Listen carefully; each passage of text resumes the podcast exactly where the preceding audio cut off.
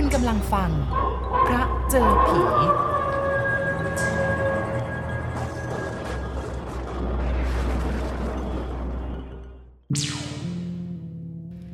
คืนนั้น ผมเองข่มหนังตาให้หลับ บังคับประสาทให้หลับอย่างไร เปลือกตาสองข้าง ก็ไม่ยอมรับรู้ถึงความง่วง มันไม่ง่วงนอน จนดึกสงัดเข้ายามสองแล้ว ผมนอนพลิกตัวกลับไปกลับมาอยู่บนเตียง ห้องทางซ้ายมือนั้น เป็นห้องนอนพี่สาวผม ซึ่งได้ตายไปแล้ว เมื่อตอนหัวค่ำผมก็ยังได้ไปร่วมทำพิธีสะกดผีกับหมอพูน ไม่ให้ผีพี่ซ่อนกลิ่นและก็ลูก กลับไปก่อกวนทางบ้าน ในเหตุการณ์แปลกๆที่ผมไม่เคยพบ ผมก็เพิ่งได้มาพบ มันก็เลยรบเร้าประสาท ให้ผมหลับไม่ลง เหงื่อตามตัวก็ชักจะผุดพราวขึ้นมาเฉยๆ ทั้งๆทที่ฤดูหนาวกำลังโชยชายเข้ามาตามฤดูกาลอย่างสำออย แต่ทำไมผมจึงเร่าร้อน เหงื่อแตกซิก ห้องทางขวามือผมเป็นห้องกระจก ภายในตั้งโต๊ะวางเครื่องเสวยสำรอง ซึ่งหมายถึงว่า หากมีเจ้านายวังอื่นเสด็จมา ภาชนะที่อยู่บนโต๊ะอาทิมีด ซ่อม และก็ถ้วยน้ำก็จะถูกหงาย วางตรงกับเก้าอี้นั่ง ผมกับคนใช้อีกหลายคนก็ช่วยกันยกเครื่องไปตักให้เจ้านาย ครู่ต่อมาห้องนี้แหละ ที่ทำให้ผมต้องเงี่ยหูสดับฟัง ผมได้ยินเสียงชัดแจ๋ว ครั้งแรกได้ยินเสียงจุกเหล้าระเบิดบ้อง แล้วก็ได้ยินเสียงจอก ซึ่งเป็นเสียงรินเหล้าลงแก้ว แล้วก็มีเสียงเปิดจุกโซดาจืดดังฟู่ เท่าที่เรียกโซดาจืดก็เพราะว่า มันมีโซดาหวาน ผมชอบโซดาหวานมาก ต่อมาจึงรู้ว่าโซดาหวานที่ใช้วิธีเปิด ด้วยการกระแทกปากขวดปังลงไปนั้น เขาเรียกว่าน้ำมะเน็ด ต่อจากรินโซดาแล้ว ผมก็ได้ยินเสียงช้อนซ่อม กระทบกันกรุ้งกริ้ง เสียงทรงพระสนแผ่วเบา เสียงรับสั่งพูดคุยกันอย่างพอพระทัยของเจ้านาย อะไรกันวะ ผมยกหัวขึ้นจากหมอนหนุนแล้วก็ถามตัวเอง เอ๊เมื่อกี้ตอนกลับจากป่าช้า ก็ไม่เห็นท่านหญิงรับสั่งว่าจะมีเจ้านายวังอื่นมาเสวย มันยังไงกันเนี่ย ครามครานในความสงสัยทำให้ผมผุดนั่ง เสียงหัวเราะเบาๆ ยังคงดังมา เสียงช้อนและก็มีดหั่นเนื้อ อย่างกระทบกับจานกรุ้งกริ้ง ผมเองก็ทนบิดตัวเป็นฤาษีดัดตนอยู่บนเตียงไม่ไหว จึงย่องไปทางพม่านที่ซึ่งดาดกระจกห้องเสวย พุ่งสายตาเข้าไป คุณพระช่วย สายตาไม่ได้หลอนผมแม้แต่น้อย บนโต๊ะเสวยมีชายแก่หน้าตาเหี่ยวย่น เช่นเดียวกันกับ ค้างคาวที่มีหัวเป็นมนุษย์ และก็มีปีกเป็นค้างคาวบินว่อนหลอกหลอน เมื่อวันที่หมอพูนได้นำเครื่องเส้นไปให้ผี แต่ว่าในขณะนี้มันมีรูปร่างเป็นคนธรรมดา เครื่องแต่งกายเท่านั้นที่เหมือนลิเก คือสวมชดา และนุ่งผ้าโจงกระเบน สวมเสื้อเช่นเดียวกันกับตัวพระของละครชาตรี แขวนทับซวง และสังวานโก้เก๋แพรวๆผมเองยังคิดไม่ออกว่า เจ้าวังไหนกันแน่ ในมุมโต๊ะตรงกันข้ามเป็นร่างของท่านหญิงคอยใจสวามิภักดิ์ท่านเองก็ทรงเงียบขรึม เนตรเศร้าๆ หม่นมัวเสี้ยวแก้มในซีกที่ผมเห็น รู้สึกว่าจะเป็นสีม่วงคล้ำ และกรอบตาขาวซีด ริมฝีปากซีด ห้อยย้อย เวลาตักอาหารใส่ปาก ผมพยายามเพ่งมอง ก็เห็นชัดว่า ลิ้นของท่านหญิงแลบยาวออกมาจนถึงปลายคาง แล้วก็ตวัดเอาอาหารเข้าปาก เหมือนกับลิ้นงูแลบออกมาฉกคางคก ผมเองทนดูอยู่ได้ไม่นาน ก็ถอยห่างออกมา แล้วค่อยๆจรดปลายเท้าลงบันได หลังผ่านสวนดอกไม้ ก็ตรงไปยังเรือนพักของในเปลี่ยวคนสวน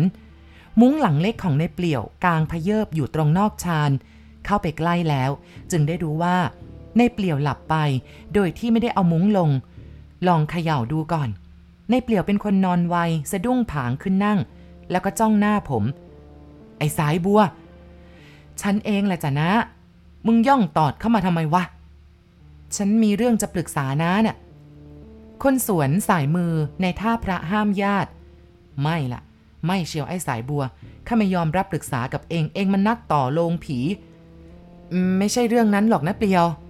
เรื่องเจ้านายเราอะ คืนนี้หมอพูนไม่อยู่ด้วยทำไมเป็นเจ้านายเราวะ ขึ้นไปดูบนตำหนักเองดีกว่า นั่งอยู่ในห้องเสวยนุ่น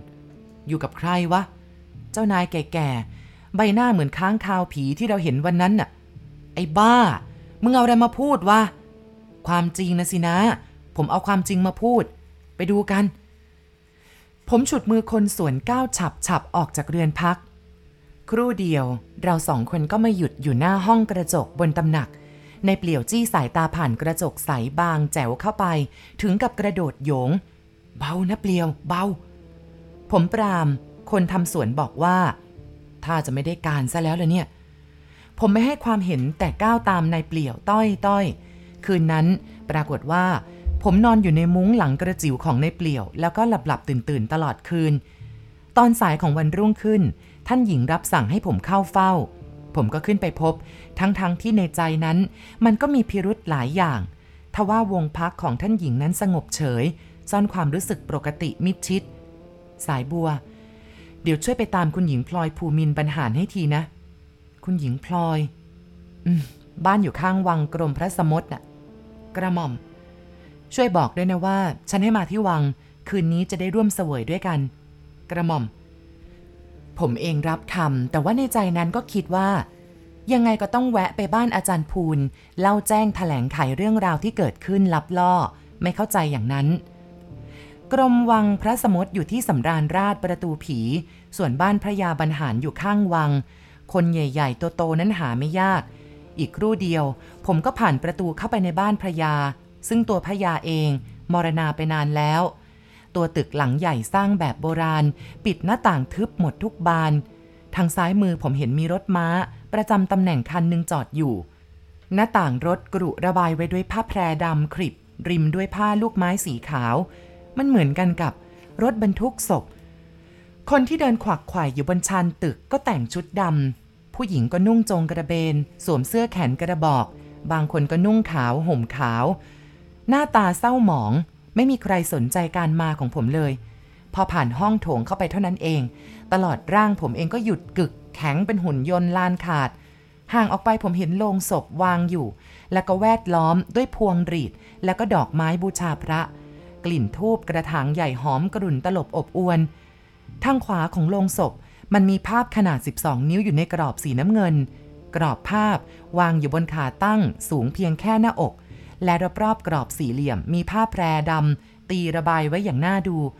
ชายสองข้างของผ้าแพรปลิวเล่นลมระริก ผมก้าวเข้าไป ในห้องไว้ศพแบบเนิบนาบ เข้าไปจนใกล้รูปภาพ ผมก็เกือบแหกปากร้องวากออกมา ผีนรก บุคคลในรูปภาพล้อมกรอบทิ้งระบายไว้ด้วยผ้าแพรดำมันเป็นภาพบุคคลที่ท่านหญิงให้ผมมาเชิญไปพบนั่นเอง นี่ นี่มันคุณหญิง คุณหญิงพลอยนี่นะ เสียงกระสาของผมลั่นเปรี้ยออกมาอย่างขลัดขลาด เมื่อผมจำเขาภาพของท่านหญิงได้สนิทตา เมื่อสองสามวันมานี้เอง คุณหญิงพลอยยังไปร่วมเสวยกับท่านหญิงคอยใจ ผมจำได้ ผมย้อนกลับไปที่โรงรถม้าอย่างเงียบๆเด็กชายอายุสิบขวบคนหนึ่งเดินผ่านมา ผมถามมันว่า เฮ้ย ไอ้หนู คุณหญิงพลอยเสียนานหรือยังวะ ตายไปตั้งสองปีแล้ว พอเผาศพเจ้าคุณ คุณหญิงก็ม่องเท่งตามไป ผมแวะไปหาหมอภูลยอดอาจารย์ผี อย่างที่คิดไว้ บ้านหมอภูลอยู่ที่สนามน้ำจืด หรือตลาดมิ่งเมืองในปัจจุบัน ผมเล่าเรื่องที่เกิดขึ้น จนกระทั่งถูกใช้ให้มาตามคุณหญิงพลอยอาจารย์พูลเท่านักศิลศาสตร์หัวเราะกากตกพื้นกระดานเปี้ยง ไอ้บ้าเอ้ย คุณหญิงพลอยน่ะตายไปตั้งกับปีมะโวแล้ว ผมเพิ่งรู้ความจริงนี่นาลุงหมอ วันนั้นน่ะผมยังเห็นไปร่วมเสวยกับท่านหญิงอยู่เลย ตามึงฝาด ไม่งั้นก็ขี่ขึ้นไปอยู่บนหัวขมอง จะยังไงก็ได้อะแต่ผมเห็นจริง ๆอะว่าอย่างนั้นแล้วผมก็โพล่งออกไป แล้วจะยังไงก็ตามนะ ผมไม่ขอกลับไปที่วังอีกเลย หมอพูนสั่นหน้า ไม่ได้ เองทำอย่างนั้นไม่ได้ จะไม่อยู่ก็ต้องไปบอกเล่า 90 ต้องไปทูลลา ไม่เช่นนั้นจะเดือดร้อนภายหลัง ผมซัก เดือดร้อนยังไงอะเราหนีไปแล้วจะเดือดร้อนอะไรอีก ไอ้โง่ ท่านหญิงบอกของที่วังหายไปพร้อมกับเอง เท่านั้นแหละเองจะถูกนครบาลตามล่า ผมไม่กล้าไปหรอกครับลุงหมอ จะติดคุกติดตารางผมก็ยอม ข้าไปด้วย เองไม่กล้าเด้อไอ้สายบัว สรุปว่าขากลับนั้น ผมก็อบอุ่นใจหน่อยที่มีหมอพูนมาด้วย และหมอพูนแกก็ไม่ชอบย่ำต็อกอาร์ตอย่างผม แกตีเชียร์ผมก็เลยพลอยได้นั่งรถลาก เออระเหยชมวิว จากสนามน้ำจืดกลับมาวัง มาถึงเอาบ่ายมาก แล้วก็ร่วมห้าโมงเย็น จึงเลยไปนั่งกันที่เรือนรับรองของนายเปลี่ยว ซ่อนลึกอยู่ในสวนดอกไม้ท้ายวัง ขณะนี้มันได้เวลาแดดร่มลมตก สายลมจากสวนดอกไม้ หอบเอากลิ่นชมนาฏและกลิ่นกุหลาบฉิวมา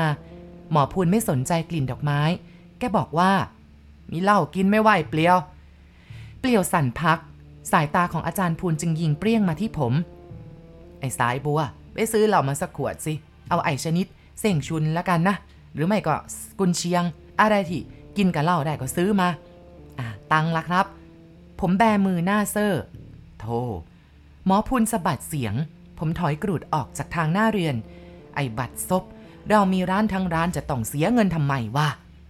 ผมนึกถึงร้านที่พ่อแม่หมอพูนได้เคยสร้างไว้ และผมก็เลยร้องอ๋อ แต่แล้วผมก็ต้องกลับทำสีหน้าเครียดย้อนไป เสียตักมันไม่ให้ผมเชื่อแล้วครับ วันนั้นน่ะแปะไว้สองสลึงยังไม่ได้ใช้เลย อาจารย์ศิลศาสตร์คงอยากเล่าเต็มแก่ กัดฟันกรอด พร้อมกับตะคอกมา เอาชื่อข้าไป ชื่อข้าอย่าว่าเจ๊กจะกลัวเลย มึงก็รู้นี่ผียังเพ่นนี่วา ผมผละไปแล้ว ครู่เดียวก็กลับเข้ามาในวัง พร้อมด้วยเสียตักผู้เป็นเจ้าของร้านชำและนิยมในฝีมือปราบผีของหมอพูน อย่างชนิดยอมชิบหายขายตน